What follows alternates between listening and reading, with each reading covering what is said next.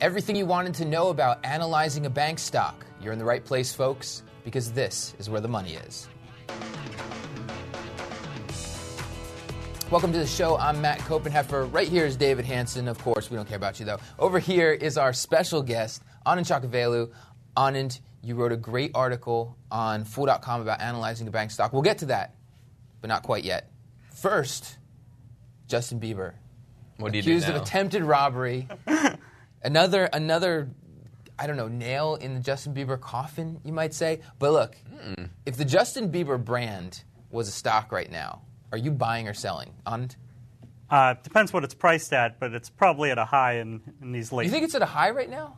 I, I feel like the brand has been taking a beating. It's not a nail in the coffin. This is like another flower Yeah. blooming. You really- This is a good thing. Oh, you think He's the going attempted places. robbery is a good Yeah. thing for him? He's building a bad boy character. He's going to be in movies, and it's going to be great. Have you have you s- ever seen Justin Bieber? I don't think, it, no matter how many attempted robberies he does, I don't think he'll ever have a bad boy He's a character. big, big, strong guy. Is- but really, he's going to be better at 40 than he is today.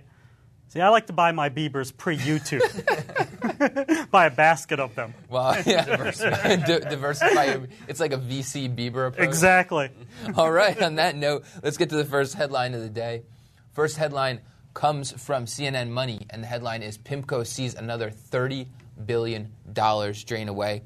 PIMCO has continued to see funds flow out of its, its bond funds, uh, even more so after Mohamed El-Erian left, uh, left the company. Bill Gross still there. Bill Gross, founder of PIMCO. Anand, is this a, in your in your eyes, is this a issue of PIMCO, or is it just who wants to own a bond fund right now?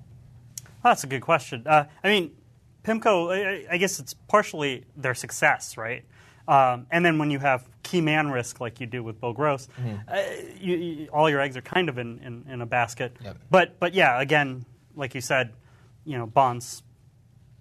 I, I haven't seen the latest funds wants flow, to be but a bond fund you know, overall, but. Right, right. So you've got that issue too. But but bigger picture, you know, longer term across cycles. I mean, it's hard when you're on top to, to stay on top, especially when you rely on someone who doesn't play that well with others. It seems. Unless you're Drake. Hanson? I think it's probably a bond problem more so than a gross problem, a nasty problem. Nasty it's a nice gross narrative because he's such a unique character. He gets on, does his little podcasts, his little monthly things. He has some interesting similes and analogies. Uh, so it's a good story to build it around that it's him, but I think it's really just more of a bond thing. It's, they still have 1.5 trillion dollars in bonds there, so 30 billion, kind of a lot, but put it in perspective. Meh. I'm going with bond thing. Okay. Second headline. Wait, are we keeping score? yep, I, I won. I won that round. Second headline: Watt's new plan leaves Fannie's and Freddie's investors out. So we've got Mel Watt stepping in with with his plan, his view of where Fannie, Ma- uh, Fannie Mae and Freddie Mac are going, and the the plan uh, initially excited the investors, and actually the, the stocks are up today, so it seems like they're still pretty cheered about it because he tweaked the language a little bit, which made it sound like there's going to be less of a winding down of Fannie Mae and Freddie Mac and more of a maintaining to prop up the uh, prop up the housing market, for lack of a better way to put it. However, uh, John Carney over at Wall Street Journal is saying, yeah, they're going to keep him around, but Hanson. He didn't say anything about the shareholders Right, in exactly. the speech. Yeah, this is very different from what Ed DeMarco, the director of the FHFA, before Mel Watt, was saying. He was all for winding them down. Let's get rid of these things. They failed before. We're winding them down. Now Mel Watt stepping in and saying, hey, maybe that's not the job of the FHFA. We're going to just run these things for the housing market and let Congress deal with winding them down. So maybe that's why people are excited because they know, as we've talked about, it's going to be so hard for Congress to do anything here, to get anything passed. So maybe they're just saying Mel Watt wants to keep Fannie and Freddie deep in the housing market. Status quo leaves us in the picture, so maybe that's okay. Uh, for me, it doesn't really change anything, though. Anand do the stocks, the common stocks of Fannie Mae and Freddie Mac, hold any interest for you? Uh, personally, they're in my too hard bucket, just because it feels more like a regulatory call than a stock call, and eh. there you go. That's that is a fair answer. And on that note, third headline. Headline is getting fed. Lunch with Ben Bernanke auctioned for seventy thousand five hundred dollars. This was a this was a charity auction. That, of course, was the price for lunch with Ben Bernanke. Uh, lunch with uh, with Tim Geithner, former Treasury Secretary, went for a bargain fifty thousand dollars. Of course, in the past, lunches with Warren Buffett have gone for as much as a million dollars. I think more than a million dollars in some cases. That's insane. Anand, if you were to pay for a charity lunch with with some investing or business luminary, who'd you go with, and how much do you think you'd have to pay? Well, I did some research for this, and I talked to some Wall Street guys, and they said you could eat Tim Geithner's lunch for free, apparently. But Very nice. neither here nor there. All right, investing luminary. I mean, of course you'd you'd want to do Buffett, of course. I mean, but um, Would you pay a You know. million dollars for? no. Well, I don't. I don't, I don't have the money to do that. You know, Yeah, not in disposable liquid. Right. Oh, okay. you know. Um, I'm, I'm trying to think of a deeper tracks person that would be fantastic. I mean, I, I got the chance one time when Michael Lewis came to the office. Ooh. That was, to me, that was the greatest person who's come into the office that I, for Yeah. me, just as you know, someone who enjoys writing and, and it's a, a hero. Sat next to him, and, and the, you know, there was a, Sure. you know, a dozen of us, but got to talk to him a bit. And so for me, that that's One-on-one lunch with Michael Lewis. How much would you pay?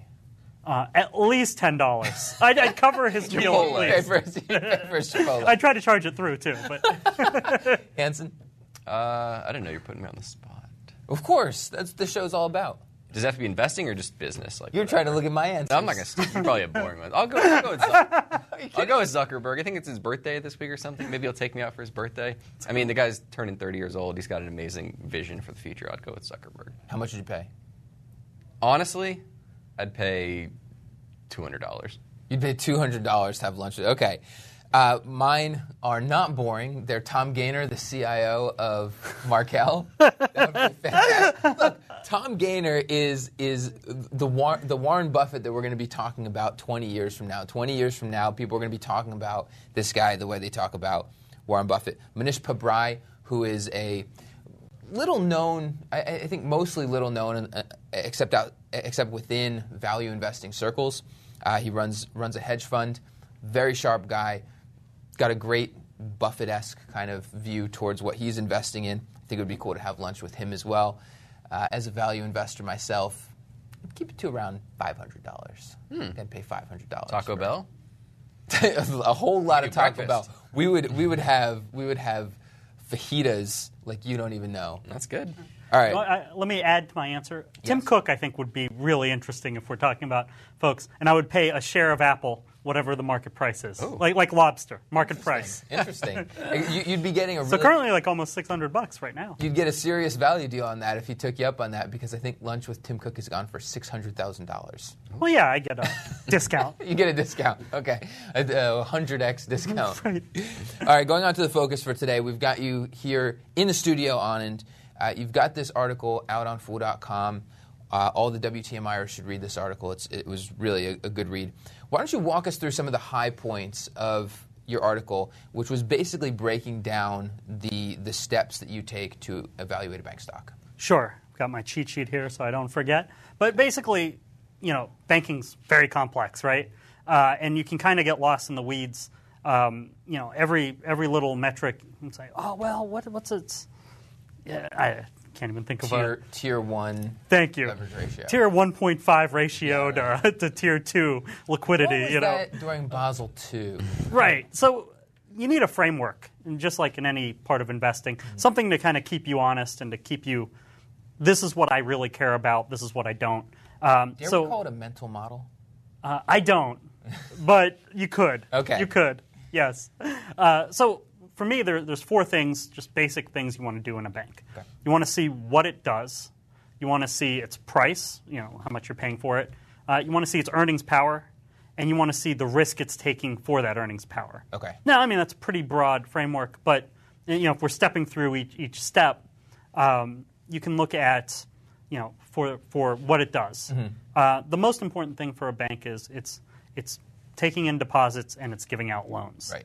Uh, the more, the higher the percentage of deposits as, as a percentage of your liabilities, the more of a real bank you are. Yeah, I, I like that you brought that up first. That it was first taking the deposits and then making the loans, because I think a lot of people focus too much on the asset side of the equation, whereas a lot of the value in a bank is created in those in the liabilities in those deposits. Right, because if you don't have those deposits, right, you you have to pay more Right. for because a lot of people you're paying nothing for a checking account a lot you, of times. yeah, so you, can- you can you can go through those deposits and figure out what's non-interest bearing, right? So you can look at the the low interest bearing, maybe the savings accounts, and then compare that to brokered CDs and uh, and that kind of thing, which is typically higher cost for a bank. Right. And then you can you can look at that as a percentage and see if oh are they taking on a lot of debt? How much are they paying for the debt? And all of that. And then on the asset side, similar similar ratio. You want to see your loans as a percentage of assets because if you're not putting out loans, then you're probably buying securities or doing something else with it, and that that can be good or bad. Uh, a lot of the things in this article, you know, point out there's. No, it's very hard to say this is Not definitively right bad. answer. You know, like bad debt's generally bad, Yeah. right? But but these kinds of things, you know, so for example, you could you could have a bank that is hot, you know, close to 100% of its assets are loans, Mm-hmm. and that can be very good. They're they're lending, they're doing what they want, maybe they're dominating their market, and they're um, people are coming to them and they're getting good rates. Sure. Uh, maybe you have someone who has 60, 70% of their assets are loans. Well, they might be saying, well, this is a frothy market and we Mm-hmm. can't get good deals, uh, so we're going to do something else with the money and then come in afterwards. Okay. So uh, you could go either way, but you want to know what your bank is doing. And then also, when you look at the loans, you want to drill in a little deeper, just like you do with the deposits. Sure. You want to look in and say, oh, well, what, what are they doing? Are they doing Single commercial family, loans? yeah. Yeah, are they doing single, Single family, family, loans? multifamily. How much real estate are they versus non real estate? Do they do credit cards? What are they doing? How about the the non-interest side of the equation? Uh, The, the non-interest income. Sure. Oh, oh. So, So yes, this- yes, on the- the income statement, So right? that would be getting away from the Yes. balance sheet now. In terms of, I'm I'm thinking in terms of, so what does the bank do? Yes. So yes, on the so th- those were balance sheet metrics. Now on the income statement, most important thing is the easiest way to differentiate banks is how much interest income do they have, how much non-interest income do they have. So for example, the the in my article the the bank I used was Fifth Third Bank. Okay. Um, it's I, I chose it because it's it's a big bank, but it's not quite as big as the. It's too big to fail, but it's not so big that everyone's heard of it, right? Not- and it's not It's a tenth of the size. Yeah. Okay. Of, of the Bank of Americas and Citigroups, and it's it's got it's got I think it's got 12 states, 1,300 plus branches, so it's it's a good size, and it sticks to its knitting. Uh-huh. So when I show the balance sheet, it's at least somewhat comprehensible, Right. You know, because you want it for explanatory purposes. But for them, they're about half and half. Yep. So again, it can be good, it can be bad, right? Because if you're interest rate dependent, well, when interest rates fluctuate, mm-hmm. things are going to change.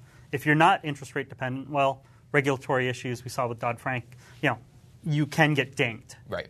or you can get helped. I, I, I found generally, this is a very, very broadly, it seems like a lot of the bigger banks have a similar split like that, a 50 50 split between interest and non interest income. Um, y- you know, US Bancorp, for instance, has the very big merchant processing side of its business, which brings in a lot of reliable non interest income. But I think as you get into the smaller banks, which I know, I know you like to dabble in the smaller banks, um, uh, you can see a, a much different split uh, around the interest and non-interest income. And in particular, I think you generally will see a higher percentage of, of interest income. Has that been your experience? Uh, I have to get my spreadsheet out, but it makes makes sense, right? Um, well, especially when you get to the really big folks, who there's just you know like a J.P. Morgan or something. There- There's there's a lot of stuff. So yeah, I Right. think in general your point, absolutely. Uh, So getting on to price now, the, I think when we think about valuing, or- when, when a lot of investors think about valuing a stock, they're thinking first about price to earnings ratio. But I know that that's lower on your list in terms of how you're thinking about banks. Sure. I think you know for most bank investors, the, the big kahuna is price to book, um, and then if you get a little deeper, is uh, you know the deeper tracks. You know, well, I used to be price to book, now I'm price to tangible book. Right. That that's one step deeper, and and the reason you'd use tangible book is just to take out something like goodwill, Right. Which uh, you know you're kind of rewarding a bank for overpaying for acquisitions by Like- including goodwill. say Bank of America buying Merrill Lynch. The, the Merrill Lynch acquisition put a put a whole bunch of goodwill on Bank of America's balance sheet, and even going back further, Um, Bank of America under Ken Lewis did a lot of acquisitions, so ended up with a lot of that goodwill on its balance sheet. So To play uh, devil's advocate on though, I mean the banks are supposed to evaluate the goodwill, and if it needs to take an impairment, they're supposed to do it Yes, and, with, and yes, work yes, with the accountant. So you shouldn't completely say goodwill is worth nothing. But it's I not mean, it's not an earning asset. Right, se. yeah, You yeah. can't you can't say that this is something that we you can't lend out goodwill. I mean, it's a liquidation. Just saying it can right? change. Yeah. I mean, theoretically, your book value is protecting you in a liquidation type of scenario. Right. And goodwill, uh, Yeah, yeah. It's, it's nice when, when you can share goodwill with people, share goodwill with the world. right? And I'm not denigrating price to book. I like to look at both. Okay. Um, especially, especially when you're trying to convince yourself of it. You know, it's nice to be able to say, "Oh, you know, X bank is under book value." Right. It's like, "Oh, it's 10% above tangible book value." it's not as uh, So do you, do you is there any sort of rule of thumb you use as far as this is when a bank is cheap, this is when a bank is expensive? Sure. The, the industry, you know, jargon one is is you buy it half of book value, you sell it two times book value. Um, I think under anything under, well, it depends on when you're you're talking, right? In 2009, you saw a lot under book value. Uh, now it's it's less common.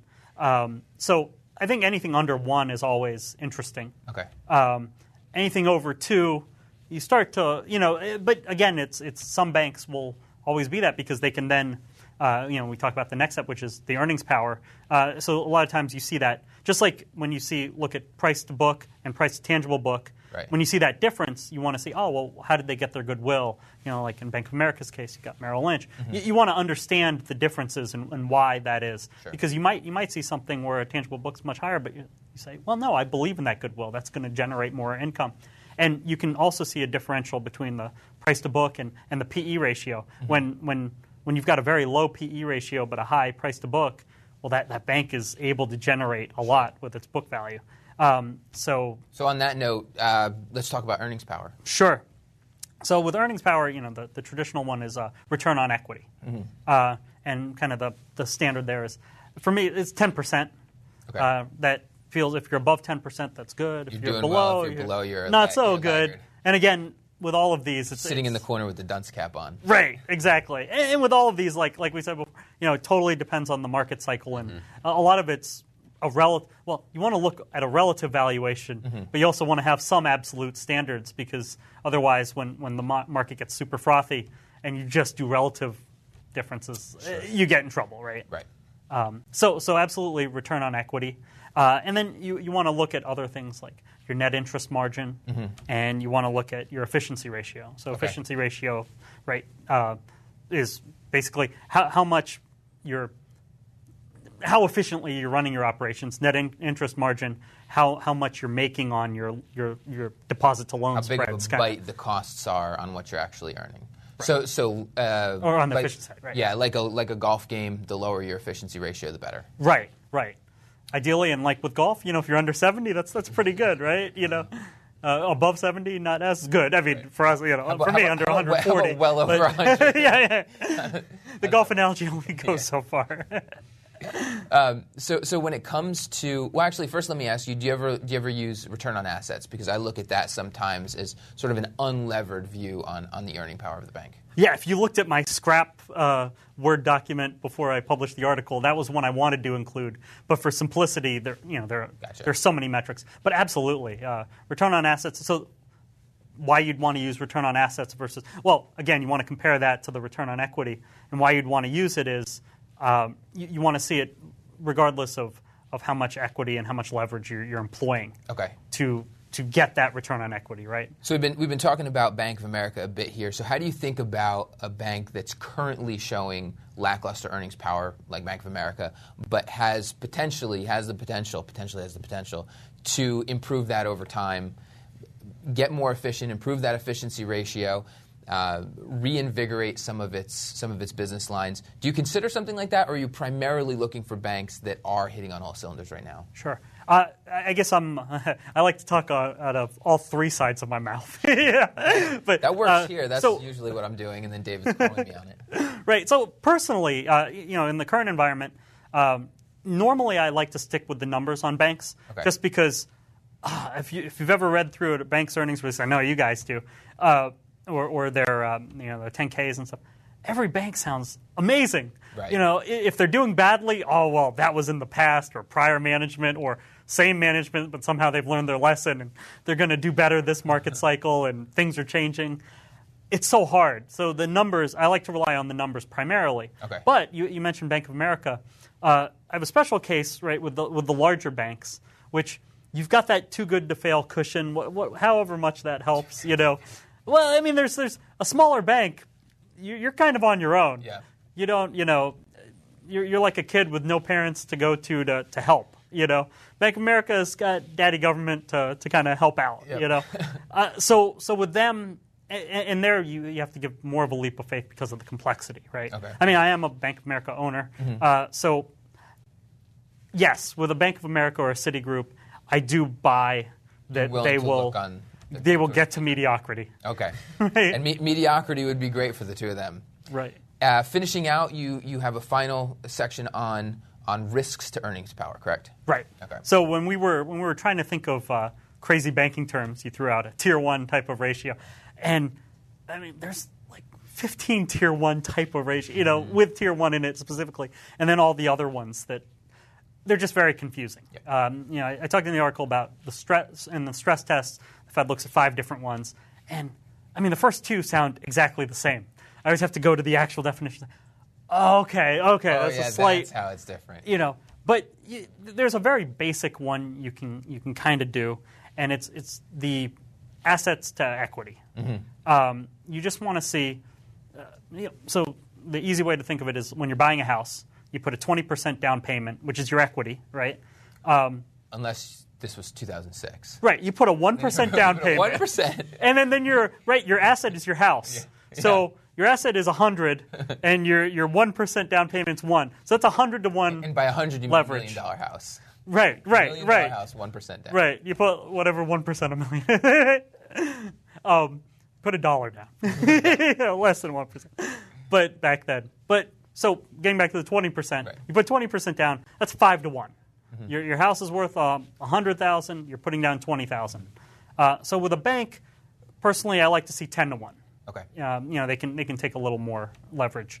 Uh, when you get above ten to one, you start you start worrying a bit. Um, now you know when you get above ten to one, that juices your your return Right, on your- asset, your and you'll on see e- a great return on- return on equity. Yeah. Right. And, and an example of that is if you look at Wells Fargo compared to some of the Canadian or Australian banks, Wells Fargo has a return on assets around one and a half. The Canadian and Australian banks around one, but then the return on equity is the same because the foreign banks are using a little bit more leverage. That's where it shows up. Right. And so if you only look at return on equity, you know, the earnings power, you say, this is great. Mm-hmm. Yeah. Well, this is where this is that counteracting Sure. part.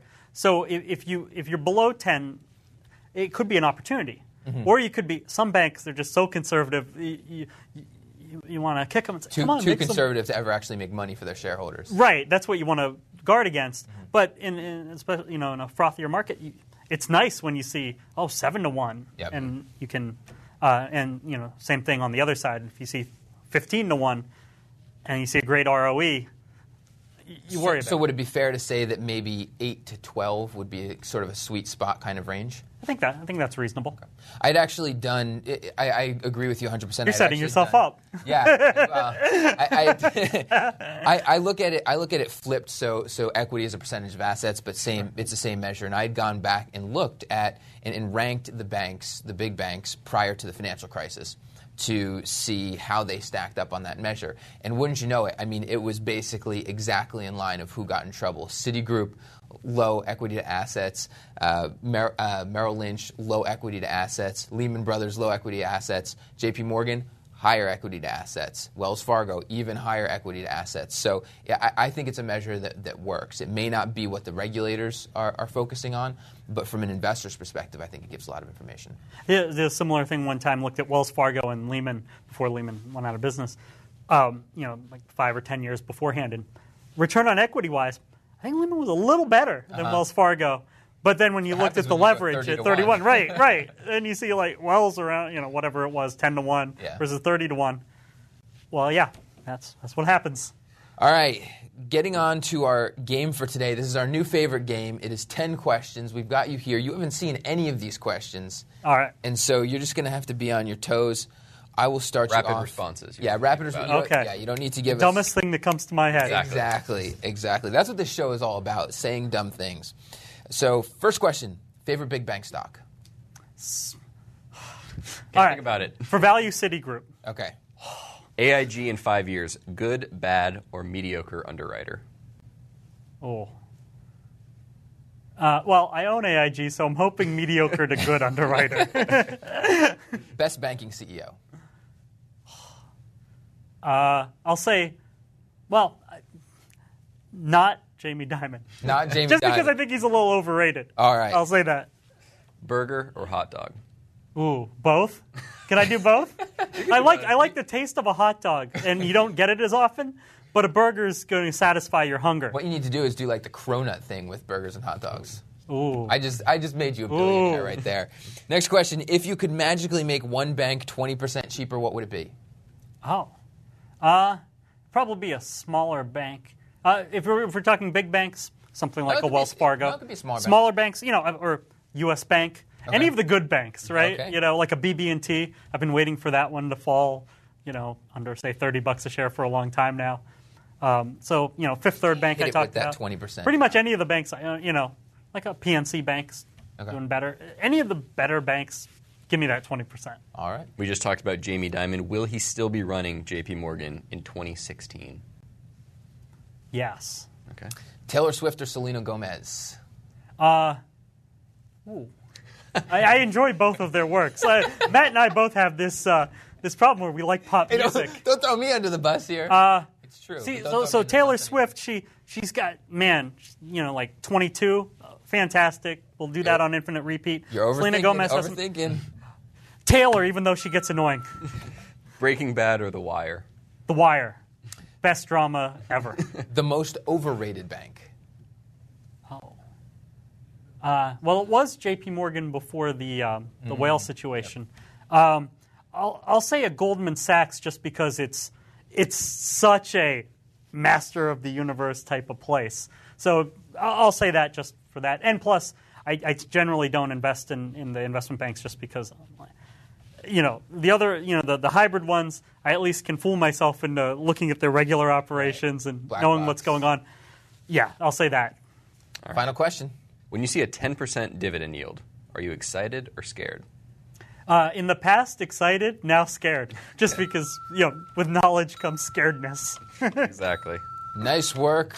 Second second go round of the ten questions on you nailed it. Who was my predecessor? Morgan yesterday. Oh, okay. Yeah, Morgan Morgan did pretty well, but uh, I don't. I, th- I think he would have tried to take a pass on the Taylor Swift Selena Gomez question. Oh, yeah. And you you. That's my He wheelhouse. did take a pass yesterday. He passed one of our questions. Yeah, he actually did take a pass. Um, but you you not only answered that question, but overthought it, which is fantastic. Right. We have an email address. That email address is WTMI at fool.com. We love getting questions and comments um, and corrections if you have them to that email address.